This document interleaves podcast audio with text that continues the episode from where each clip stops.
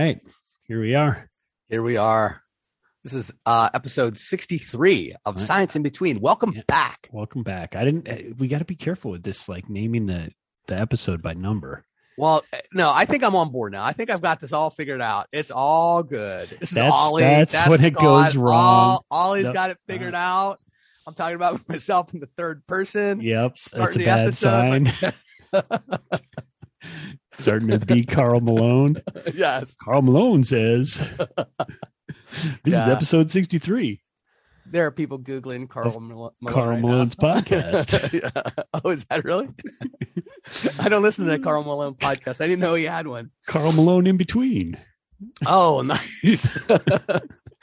you know, I was I, I was out in schools this week, and uh, there was I was observing a music classroom with one of our interns was a music classroom, and they were teaching their I think it's seventh graders to to use GarageBand to create podcasts. So they were all creating a podcast, and so they had all of this list of things. Did you knock wanted- like a little kid down and say, "Shut up and watch me"? Watch it. Watch somebody who Oh. knows what they're doing. yeah, let me add that.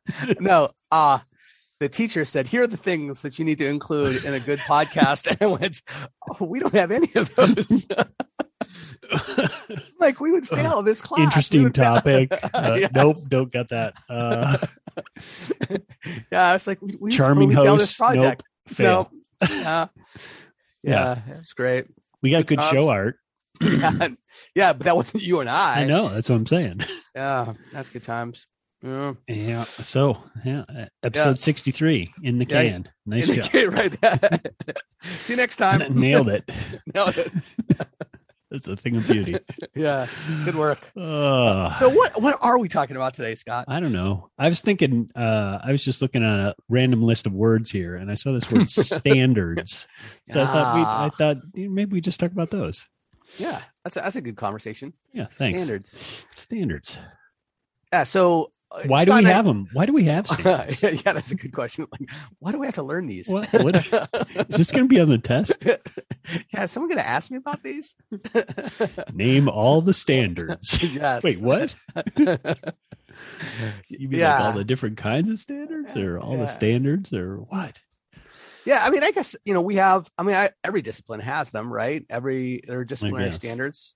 You know, in, in across the board. Some are you know content based. It's what I think is interesting. I'm, I, I mean, there's lots about this conversation that I think is going to be interesting, but I think that um what has how they've adapted and evolved for those of us who've been working in like education for you know uh, you know some time we've seen how standards have evolved from you know they were very like content specific like you will learn this like you will learn you know Lists of facts. list of facts elements in the periodic table or like you know when when I, I- we were talking before we got on about the ISTE standards and if you look at the ISTE standards this, that's from like the, the technology standards from the international society for technology and education um those standards are what if you go back to like the 80s and 90s they were like things that were so skill based and specific technology based like students will know how to use a spreadsheet. Students will know how to use a word processing uh, program. Students will know how to uh, i don't know code in html it was that level of minutia and facts and skill base that it was like specifics.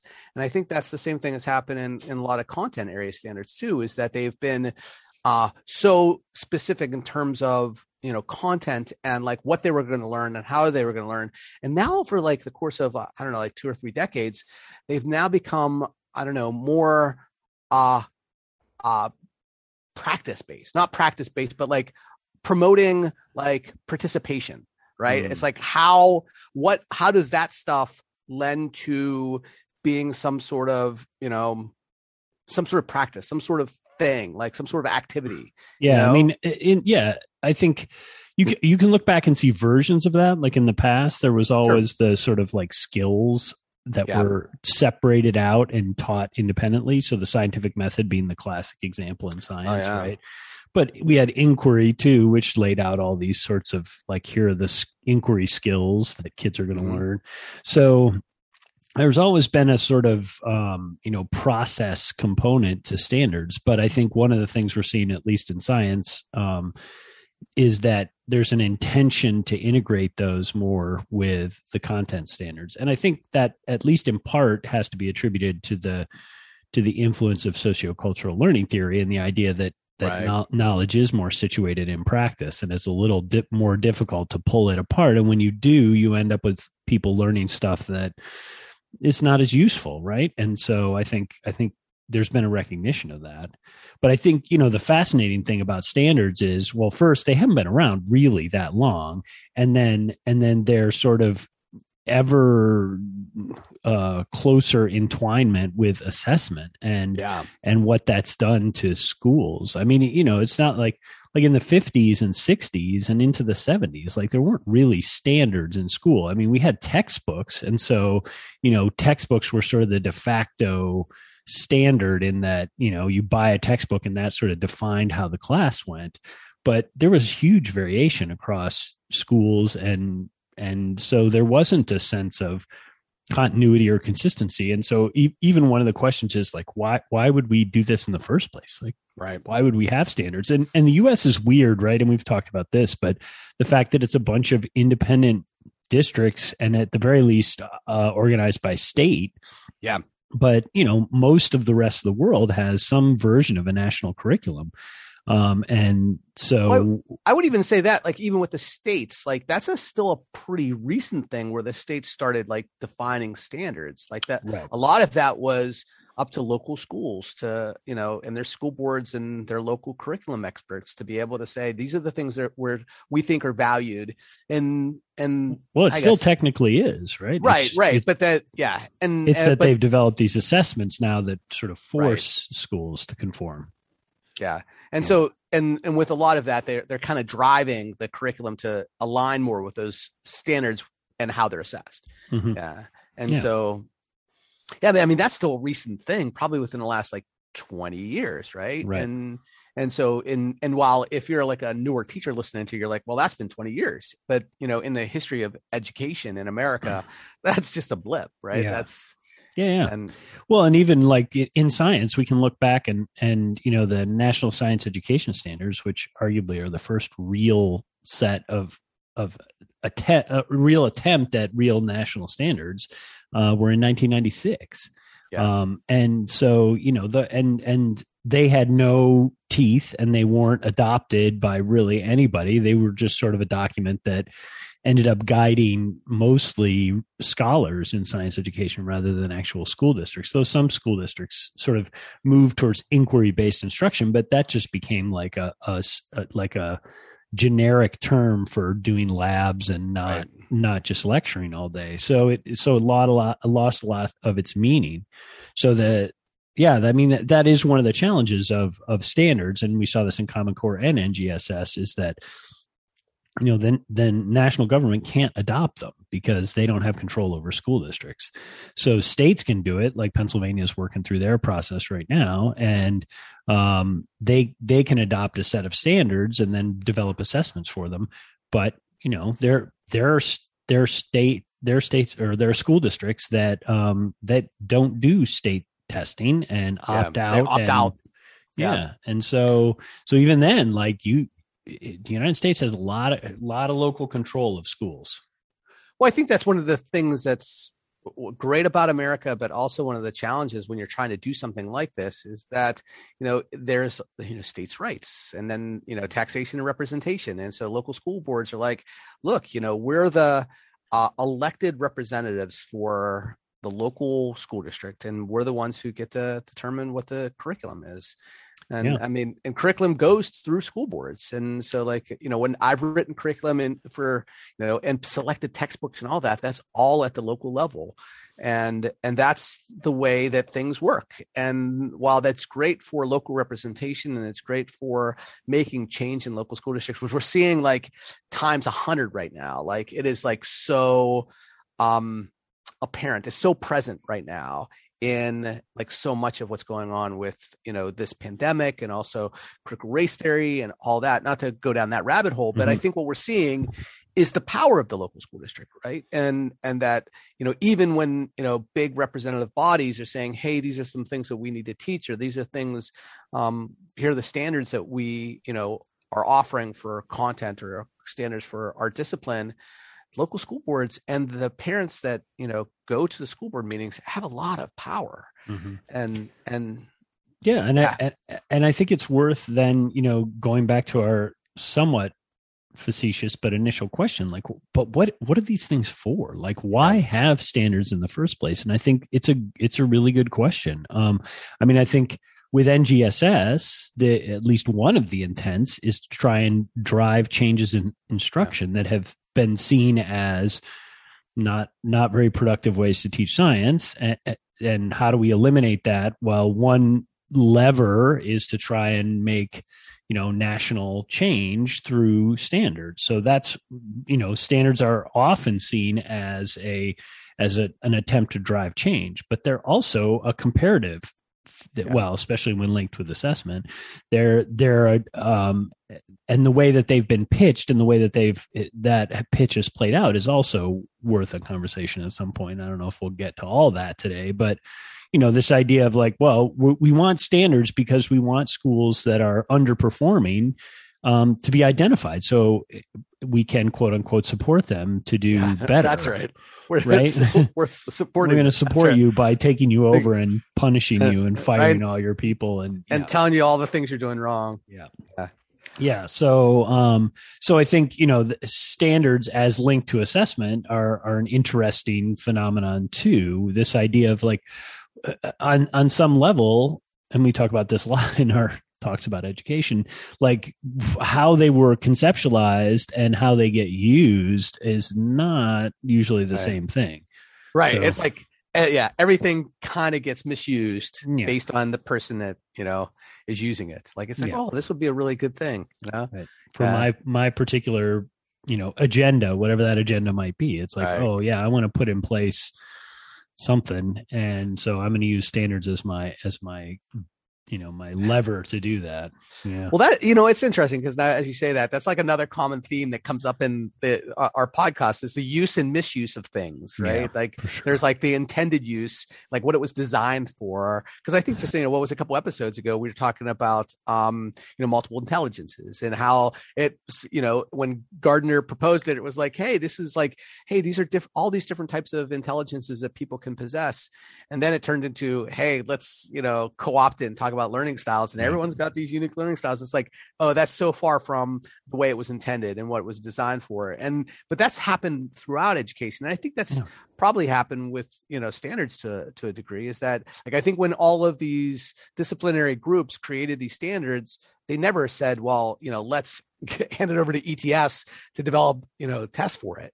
Yeah multiple choice test for it. Yeah i mean well i think to to your larger point first i mean i think this it all this also can be spoken to through sociocultural learning theory right? Which is the idea that that when you create things they are tied to the community in which they were created. And so when, if you take them um and move them to another community that has a different set of practices that thing is right. that whatever that thing is is going to get adapted to the local practice. And and depending on the differences between the original community and the new community you can have radically different notions of what that thing means. And uh, you know we talk about toxic mutations we talk about all sorts of ways that things that were very well intended get moved somewhere else and become this you know pretty terrible thing. And uh yeah and i think standards are an interesting question. And and even like development of standards over the years who who's involved and who gets to decide like what's important. Um in even at that stage is really interesting. But but yeah i think uh, you know we're we're skipping around. Maybe we can think about a couple of key issues that we want to dig into here but um well, I, think, I, think, I, think, the one point that you make is about like why do we have them is because mm. I was you know before we started recording I said that this week I had that question from a student in my class. Right. Like I was talking about the I introduced the ISTE standards. They teach a uh, sort of a, a, conglomeration of a class. It's like uh, instructional technology design and assessment. That's the class. So it's like you know one of these classes that happens where you you're like okay we have all these competencies we've got to throw them together and mix them up and and it's a pretty coherent class but um, you know, in that I, I introduced, but but no, but I introduced the ISTE standards this week, and it was in a group of um with uh, uh pre-service English teachers, um, and the one was like, okay, like what am i going to do with this information? Like are am i going to get tested on this? Is this going to come up in an interview? Do i have to write lesson plans and put these you know how i'm meeting the ISTE standards? Mm. and i'm like i think that's pretty unlikely that you're going to have any of those that that that you i don't think it's going to come up in an interview i don't think it's going to come up in you know writing lesson plans it's just not and she's like well then why are we learning them and that's like the classic middle yeah. you know question in high school when am i ever going to need to use this dr right? Drayon yeah, that's right. Uh, just like that. but my answer to her was, I think really ties ties nicely what you were saying. They're aspirational in nature. They're like they're like the North Star. They're like the you know the moonshot, right? It's like mm why do we go to the moon? Not because it's you know easy, it's but because it's hard. Yeah, it's hard.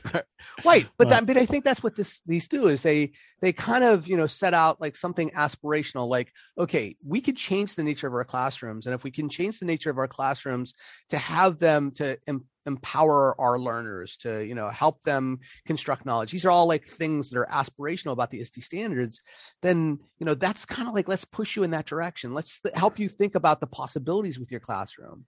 And i think that's the the thing i I like about the standards, but when we start to like assess them and say, okay, your class is doing great and your other class is failing, then then I think they've been co-opted and bastardized a good way, you know, a good bit, not a good yeah, not in a good way, not in a good way at all.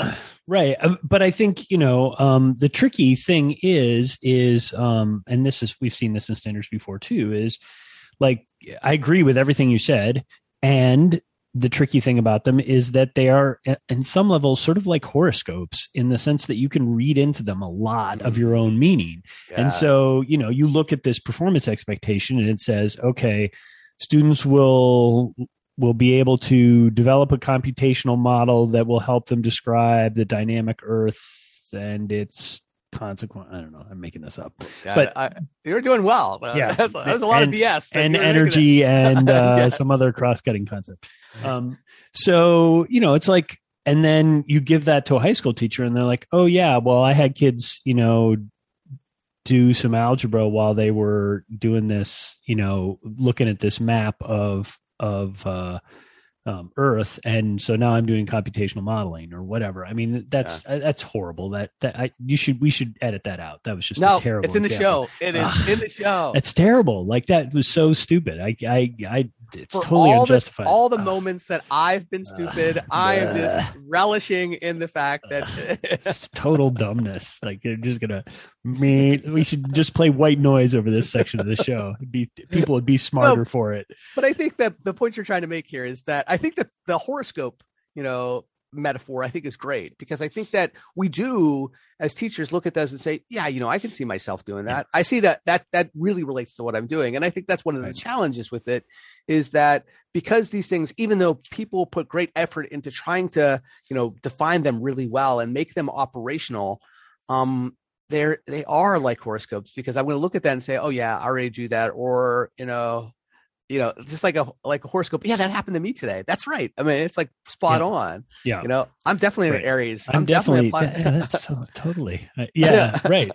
Yeah, I think, but and and I think we saw we've seen this over and over with standards. Like it was one of the, and then and then the the down. So we saw that with inquiry, right? Like yeah. when the inquiry in the national science education standards came along, people were like, "Oh yeah, I'm definitely doing inquiry," and um and so teachers relabel their practice so they don't make change in practice they just relabel it and then they get frustrated because they're like god these people keep coming back to us with like new names for stuff and we're just yeah. we're doing the same stuff and we're doing a great job and i don't know why they got to keep renaming or all of our stuff because they're fancy living in their ivory tower making up new words and and the way it plays out that's not inaccurate because this the schools and and the teachers pedagogy doesn't change that much hasn't changed that much. I mean it has changed. I think it's um it's different than it used to be when we were kids but um that said it hasn't changed to the degree that even the 1996 standards sort of were advocating for much less right. the new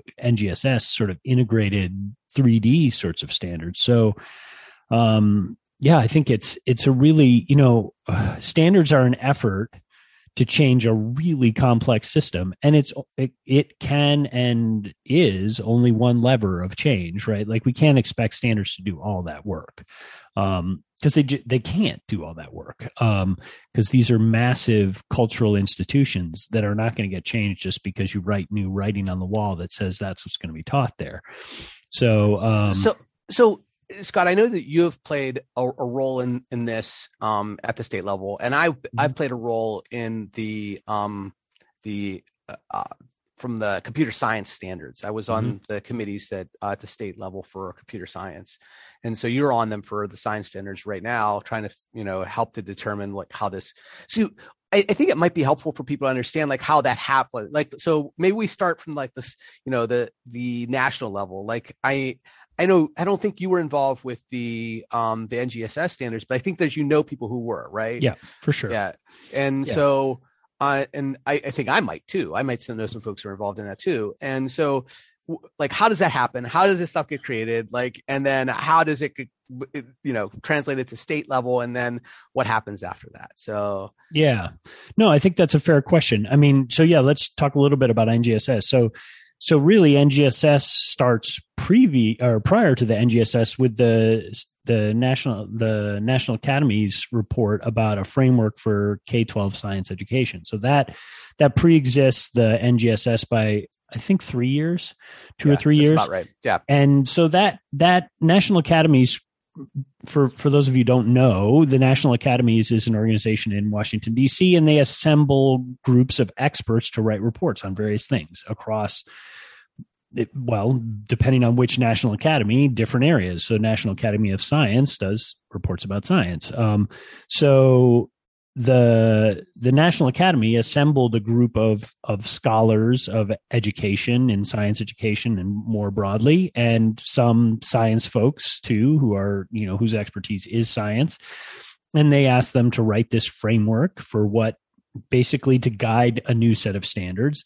And then a group got together that um, was called the the N, the NGSS lead states and Achieve uh, was an organization that worked with them and they they're the ones that developed the actual standards like wrote at, when we talk about the performance expectations and that massive document that has all the different disciplinary core ideas and cross-cutting concepts and and uh, science and engineering practices they're the ones that actually wrote the meat and potatoes of that.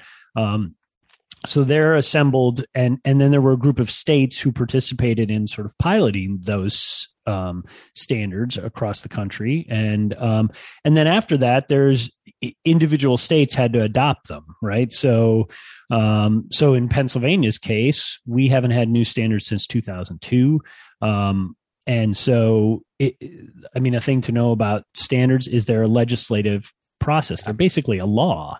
Um, and so they have to go through the same process that a lot of laws do with some additional uh, features like public comment and things. Um, so, so yeah, in Pennsylvania, they they assembled some committees to to do this. They they had an organization, um, a research organization, who helped guide the process um, and basically in terms of the um, the process itself. So they didn't they didn't make substantive contribution to the decision making, but they did structure things like meetings, and they did help gather data for us uh, around the state and things like that.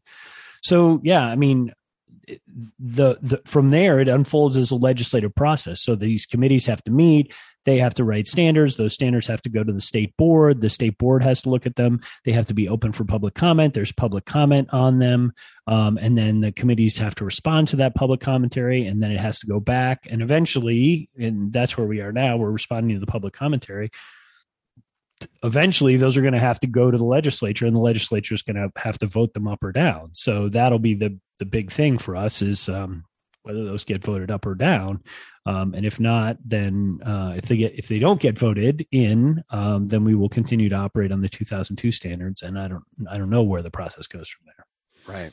I mean it was very similar like the the computer science standards were um, I wasn't involved with them at the, the national level when they came to this the state um, very similar process, and I wasn't involved on the standards in terms of um, developing them for the K to 12, but I was looking at them from the standards of what what individual computer science teachers were you know expected Oh, to know and sure. yeah from that standpoint Like the because teacher it was education standards. right the teacher education standards because it was like um up until that like um and this is relative relatively recent in Mhm. Pennsylvania there was no uh computer science certification per se and that it was like Yeah. hey you know uh a teacher should know how to do this so um, computer science was typically taught by math teachers or science teachers or business teachers.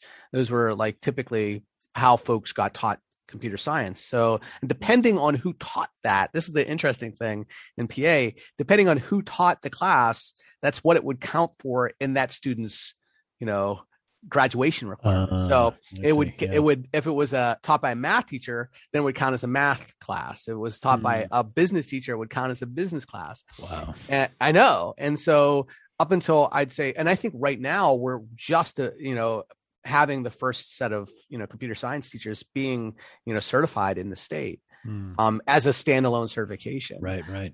But so all of that, I mean, that's how complicated all this is, is that, you know, then, know, of course, we can't just set the standards. Then we have to say, okay, how does that align to this assessments, the praxis tests, and which praxis tests are we going to use? And it's like, then it comes back to, you know, how do how do we how do we assess it? Because it doesn't Yep. really matter unless you assess it, right? Right. Of course not. To somebody, you know. Yeah.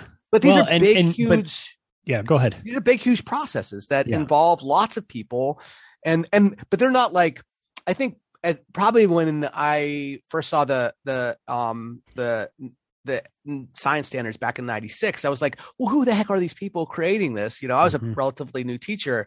But then now i'm like you know 20 30 years down the road i'm like oh those are us. We're those people. Yeah, we're those know, 'cause people. right because you're on that the- some new teacher is complaining about. Right, right. Yeah. And you like who are these old people doing this? Like no, but like you know, at the uh national academies, I mean, like your colleague Rick Duschl was on some Sure, of those, right? Yep. Yep. And and so he was, and I think he might have been on the NGSS too, was he not? Yeah, and Joe Krajcik and a lot, Right. like a, a lot of senior scholars in science education. Brian Reiser, um, they, you know, they they were part of that effort to develop those standards. Um, so yeah, it is it is us, um, Right. and with and that has both the advantages and disadvantages that it has, right? Um, yeah. Uh, but yeah, right. that was the best thing you said today, right there. yeah, that's right.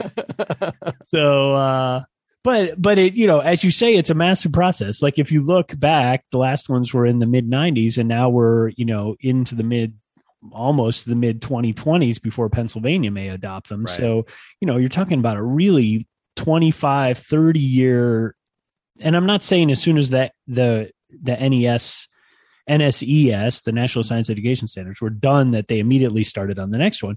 But it is the case that we cycle through, you know, every 20 to 25 years, we're doing some new version of this.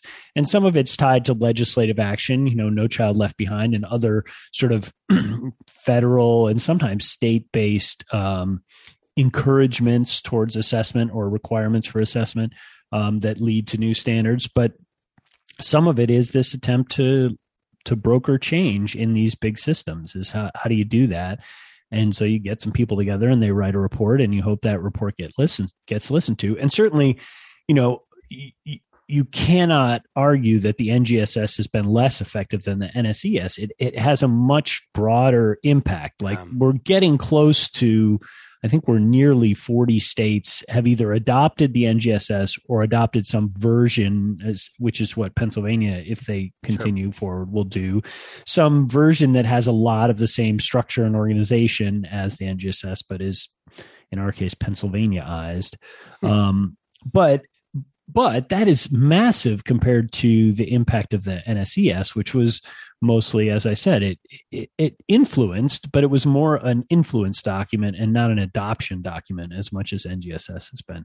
And I think probably that's at least in part due to the the Common Core and and that that was happening at a simultaneous time. So there was a lot of political will around some sort of national standards, and then yeah, the the problematic nature of that that then we end up as we were saying like oh well we're going to identify the underperforming schools so we can help them and we know how that usually works out See, the one thing I, I worry a little bit about in the political climate we're in now is seeing like that this gets you know mixed in with all of the other things that are pe- people are concerned about without like much evidence right mm. that there and that they you know and in, in pennsylvania this is happening and it's happening all over the place like i've i've been listening to the the Southlake podcast and that you know kind of it is it in a nutshell right and if mm-hmm. you don't know mm-hmm. that podcast check it out um but the um that that our schools are becoming more and more politicized and that's happening at the local level but it's also happening at the state level and so my concern is that as this you know is finally getting to the point where it's like getting you know public comments and getting voted on that the climate has shifted so much that there's this this big huge concern of what's happening in our schools and that maybe you know uh, the state are going to be like well we want to know exactly what textbooks everyone's using and you know what like like that level of minutia right that mm-hmm. schools are going to be um because there's it's happening in in like English. It's happening like what what books are you assigning your students to read? And and mm-hmm. and in science, I I think there's um that could happen too. I mean, it's already so politicized science in the in the last like two years. Yeah, and there I mean, I think, you know, the difference, well, maybe this is not a difference. Maybe this is just as true in English as it is in science. But but it tends to be a very small number of things right? So so science is not universally controversial. For the most part it's uncontroversial. People aren't fighting a lot about like should you teach anatomy or should you teach newton's three laws? You know what they're fighting about are the ones that have social uh, implications. Right. so um, things like climate change and evolution um, at least in in most of the conservative states where those things are seen as having a sort of political connotation to them uh, yeah. or or a religious connotation um, and Pennsylvania certainly has been one of those states right i mean we we had um, we had one of the big lawsuits during my time at Penn State about about teaching evolution in schools that happened in Pennsylvania and yeah. so so this idea of well science as a body isn't isn't really um, controversial and political, but there are aspects of it, and increasingly now, of course, um, con- infectious disease and epidemiology. Um, but which is wild to think that that is going to be something that's controversial. Yeah. yeah well, we'll see wow. whether that's universal or whether that's yeah. specific to COVID. And, um, but you know, I mean, certainly there's been more talk in the last three years about vaccinations and how they work than probably has happened since polio. Yeah. Um, you know, we just we're in a whole different space around that, and in terms of why why we need to know what it's for and all the other things, right? So, um, yeah, I think I think it's I think it's interesting, and it, but it is worth you know again returning to this idea of what our standards about to recognize that standards no matter what we do they are a political process right? Whether they're happening with a with a relatively small group of people in um, in dc writing a report like those people had to be selected by somebody and they had to be identified as having expertise in something. And as a result they're they're a subset of the population. And so they're so what they say is going to be politicized because some people are going to say that they're you know they're trying to represent or, or ram some agenda down the throat of of American students. And um yeah so it's it's it's a fraught process this idea of like well how do you deal with um with saying these are the things that every person in the United States should know? Because that's really what you're saying when you write a standard is you're saying we believe this is what that to be a citizen in this country you should know these things um, and not, I mean, when you say it that way, it seems patently obvious why people wouldn't agree that and right. have exactly the same list, right? I mean, it's just well, and and when you think about how it's done in other countries, right? In other countries, yeah. there it, it's there are some countries there it, there's a national board that sets it for everyone, yeah. right? And would would we want that? I mean, yeah. if we had I don't know. I mean, because I think that there's this, you know, inherent democracy, this belief in democracy that we have that mm-hmm. we would go, well, you know, why should that group and what are those folks elected and are they representative? And mm-hmm. that's how, you know, that's how we run things in this country. And so, and that's what's at the heart of everything we do from top down. And so while it creates some problems for us, and it's certainly, you know, in that only 40 states have adopted the NGSS, and then and then there's other states who are like gonna, you know, create their own versions or their own, right. you know, subset of them. But I mean, would we want it some other way from a from a democratic perspective? Probably yeah. not.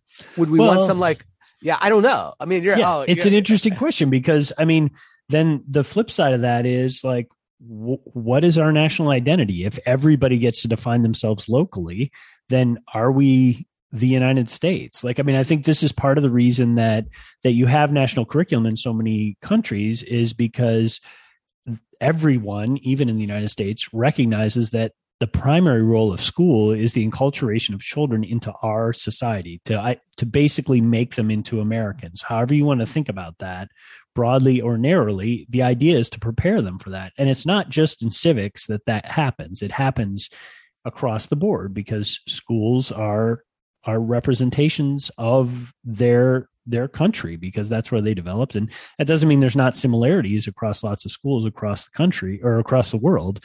What it means is that the content and the and even the practices that it, uh, happen in those schools represent something about the way that that country operates. So if we do go for you know a, a free for all and say and i'm I know, I know you're not advocating for this but if we no. went to the more to the bigger extreme and just said you know the the sort of pre-standards version which is all schools can sort of define what kids need to know based on on local decision making i mean probably what would happen is we go back to some text-based version of of defining it because school districts don't have the capacity to do this right. work right like they can't develop a whole curriculum for every subject for all kids through k to k to 12 it's just not possible which is how the textbook industry got started right is is you can sell this curriculum to school districts and they don't have to develop it from scratch so yeah and, yeah. and you're right about the capacity because like I, I, I remember and I, we won't you know talk about the specifics of this but you and i went to a meeting how maybe like 15 years ago um mm. with a mm. school district you remember this and we went we went to this school district and we were going to do some professional development or support act yeah. Well, I, I know the specifics but i'm going to like try to like hold yeah, back on the specifics be vague. but be vague yeah. And this we met with the you know uh, some some administrators and they didn't have a curriculum. They uh yes. Yeah. And and they were like well you know, these folks use this textbook, these folks use this textbook, and they handed us a piece of paper and they were like, well, this is what's being taught in this teacher's class. Mm-hmm. And it was just wild because we had such a, you know, a, a variation of what was being taught in school to school in classroom to classroom because this district um didn't have the capacity for curriculum writing and so they were just using textbooks to drive their you know what was being taught and it was clear that you know depending on who you had and what school you were in um and this would be one of those schools that you know on a state level would have been you know deemed underperforming um yeah, sure and and and actually had been you know at, at one point taken over i think um for you know some sort of um government you know yeah, you know, for like, underperformance, yeah, for, for the underperformance, yeah. right? And so that's uh, so I did. Did I do a good job of like anonymizing yeah. that? Yeah, yeah. But, I mean, no, I think so. But that's yeah. but that's a perfect example of what you're saying is that you know that we have so much local control that if if the district doesn't have the capacity to do that, um, or the will to do it, right? Because there's just so much so much other stuff going on. Um, that it, it's going to get lost. It's going to get lost, and and that what students are getting taught is just an absolute free for all because it takes it down to the lowest level. Like each individual teacher has the ability to teach whatever they want or right. however they want, and then it's right. Well, and and now we can thanks to what you just described, we can bring this all back to the theme of the last few episodes, which is about equity. Because originally the the purpose of standards was to create more equitable systems across the yeah. United States. It was to say like there are quote unquote high performing schools, and this is you know this is before testing, um, you know, but there there are good schools and bad schools for lack of a better way of describing it right? And so so one of the ways we can find out which are the bad schools and how to help them is to set a, a bunch of standards that articulate what it is that kids are you know it's an outcomes based notion yeah. right? It's like okay well kids who graduate from high school should have the following attributes. And if they don't then the school failed to prepare them for that. So so it it was an attempt on some level at at trying to promote equity of course that's not the way it works in most systems use and misuse it comes back yeah, to it use and right, misuse because exactly. it was the the misuse well the people with power once right.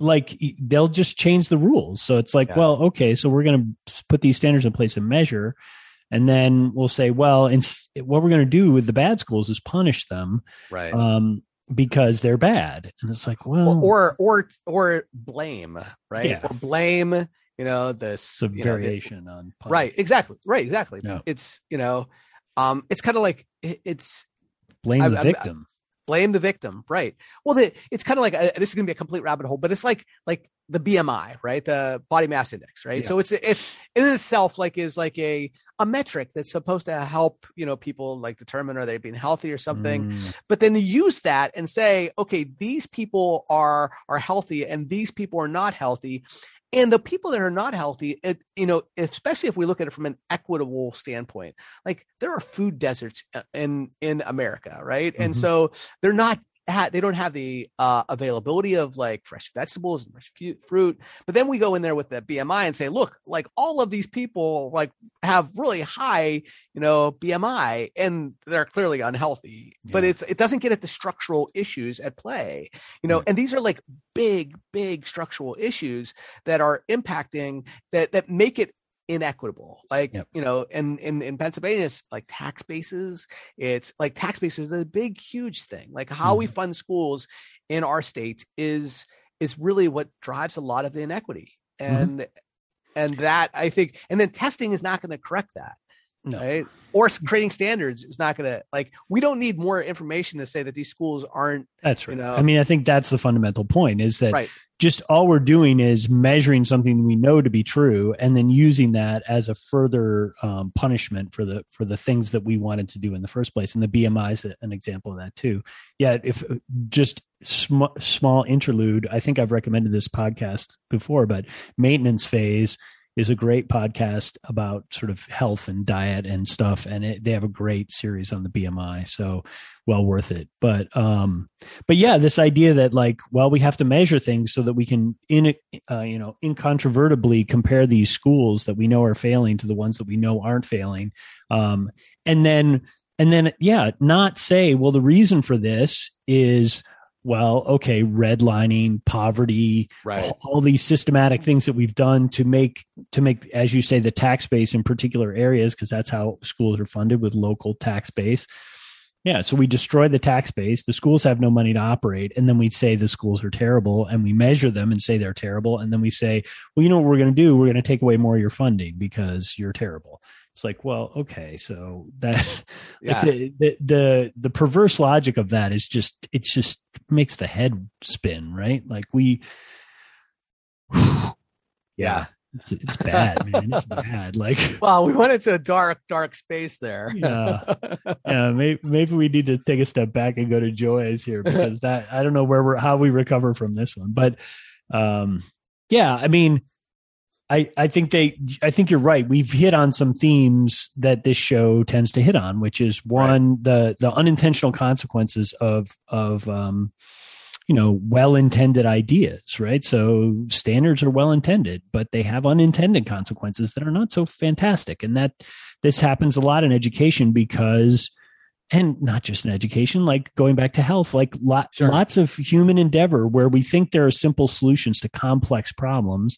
We end up putting our hand in a garbage disposal a little bit, and and that wow. just not super good, right? I mean, we end up we can often make things worse with our with our well intentioned ideas. So, um, I feel like we need a disclaimer there that people should not put their hands in the, the yeah, that, I, I, was using that as an example of a bad thing. okay, I mean, I if it's to... off, if it's off, you're okay. It's the problem is. Uh, I'm just going to clarify that. Don't do that, and yeah. you know, don't put the you know the fork in the toaster, don't, and yeah, don't, put, don't do. Don't put Yeah. any part of your body in a garbage disposal. Do not put any part of your body into a toaster. right. Uh, just yeah, All right. That's the that's the there we the have it. content that people come here for. Right. That the, those nuggets of wisdom. standard based conversation where we explain that you shouldn't put your hand in the toaster. Like that's something we should chart. Like how Yeah. do we go from standards to the BMI to Yeah. putting stuff in garbage disposal? I can only imagine what a visual representation of this podcast would look like. It looked like Yeah. uh, looked like a three year old with a crayon just scribbling maniacally on a piece of paper. Yeah. So I think we're gonna probably revisit this next week because we've talked about like how we're gonna like where we're gonna go from here. Like.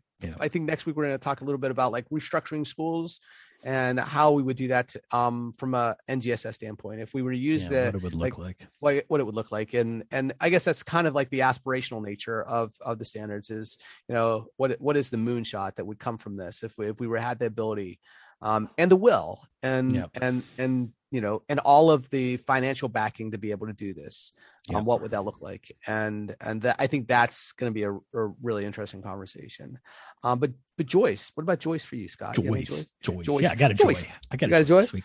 Yeah, and it's podcast adjacent, but it's not a podcast. It's a book. So, Okay. um, so this is a book by Lulu Miller, and Lulu Miller is one of the hosts of Invisibilia, which is an NPR podcast. Yeah. That's that's quite good. Um, but she wrote a book called "Why Fish Don't Exist." Um, and the subtitle is A Story of Loss, Love, and the Hidden Order of Life. Um, and it's it's a uh, I'm not quite done with it, but I will say it's great and it takes you places that you were not expecting to go given the given the structure of the book and you uh, you know it's about it's about I guess to the thing to the degree that's about something it's about David Starr Jordan who is the first president of Stanford um but it's about lots of things he, he was an ichthyologist he was a he was a fish person um, from the late 1800s, early 1900s. Um, and and he so he collect he was one he's named a lot of species of fish. He spent a lot of time collecting fish and naming fish, um, and at least in part as a result, ended up getting named to be president of this brand new spanking university, Stanford, that got founded in Palo Alto, California. Um, but it's got a lot of fascinating twists and turns and it's connected to lulu's life in interesting ways and um, yeah i've just really enjoyed it it's a fun book to read and uh, she's a very she's a very good writer it has a sort of uh podcasty vibe to it um, in That's a lot cool. of respects it's sort of got you know some of that turns outiness that a lot of podcasts have including invisibilia where they sort of oh it's this but really it's this and you, Yeah. you didn't expect it. And um, so i don't want to spoil it but um, for those who want to read it but i i strongly recommend it. Really really solid stuff. Mine is a podcast and i mentioned it earlier is the Southlake podcast. Um it uh it's a tough listen. Mm, um it's kind of uh, a lot like um uh, nice white parents. Um Mm. but it's sort of like the not nice white parents. White white parents gone wrong. Right. It is. What what what what happens is it's um it charts a uh, a school district in um in Texas after kids some kids were um recorded some kids had posted a video on TikTok using the n-word Mm. and how the local school district reacted to that to try to mm, develop a curriculum to make the schools more inclusive so that that kind of when they when they interviewed t- students of color in the district they found that these these things were pretty pervasive um, and so the school district sought out uh, s- s- to try to develop a curriculum and that's when all hell breaks loose and Yeah. And, and no one saw that coming right no one like, yeah no but, nobody like- thought like trying to develop a curriculum about race in texas would be problematic Yes, and, and but I think that what it does is it, um, if you're not familiar with the things that are happening in schools right now and how how much of the and this is stuff we've been talking about probably since the, almost the beginning of this podcast is how politicized you know schools have become. Um, I think this uh, does a really good job. So it's hard to say it's a joy. Um, I've really enjoyed listening to it. I the content is really tough, and Yeah. actually, our uh, some colleagues and I are getting together and talking about it just to be able to like do something with that because it's such a tough listen that we feel like we need to process it together. So I find stuff like that joyful in that they're um they make me think and make me feel and that's always something valuable but the actual content and what it uncovers isn't always joyful and that Mhm. actually was something i have to you know give a shout out to a, a listener uh, allison who actually tipped me off on this because i was observing her class virtually and she had played a section a section of the Southlake podcast and i'd heard it like a couple other places Mm. but I didn't give it any like mind. And then when I, she had played like like a three or four minute section of it with her class, I was like, oh, I've got to check that out because that sounds really interesting. And I'm like about halfway through right now with it, and it's just really. I mean, it's like a like a six or seven episode series. So I'm like maybe at like episode three or four, um, and it's just really rich. So if if you listen to uh, Nice White Parents, listen to this because it's it's very similar um, in approach and also similar in in content, but very different uh, ways of seeing it. Yeah. Nice. Yeah. Yeah. I mean, there- it's, it, I mean, with the exception of this one, it is amazing the the quality and breadth of content that's out there in podcasting right now. I mean, just I mean, this decidedly mediocre niche podcast is very, you know, but there are a ton of uh, really and and some are super highly produced and thoughtful in that way and others are are um fantastic not no you're Not looking us. for me to no i'm just saying isn't it no that's not what i'm saying what i'm saying is there are podcasts that are formatted like this one that uh, Yeah. are are are really good. they're really good Like and bring- bring up interesting topics and and discuss them in thoughtful ways and then there are ones that are like a third uh, three year old scribbling on a piece of paper with a crayon Uh, so you that's where you're going with this. I That's what see. Well, I think that's probably a good time for us to you know call this uh to a close. yeah But uh yeah. So it was great seeing y'all. Yeah. Yep. Or hearing Wait, hearing yeah, you. wait, uh, Uh, uh, no, we didn't not. hear them. They heard No. us. Yeah. we did. I mean, maybe we'll hear from them later. Hopefully. but- Yeah. well, maybe not. Maybe not. Hopefully, but Who um, knows? yeah, like but- hey, uh, eh, Ollie and Scott, you guys are trash. you guys, rah, rah. Yeah. that's our. Well, hey, that's our one troll listener, right. That that that that that person. Tommy, Um, all right, Tommy Troll. that's his name. Tommy Troll. Oh, yeah. All right, we'll catch you next time. Yeah, in between. See you then.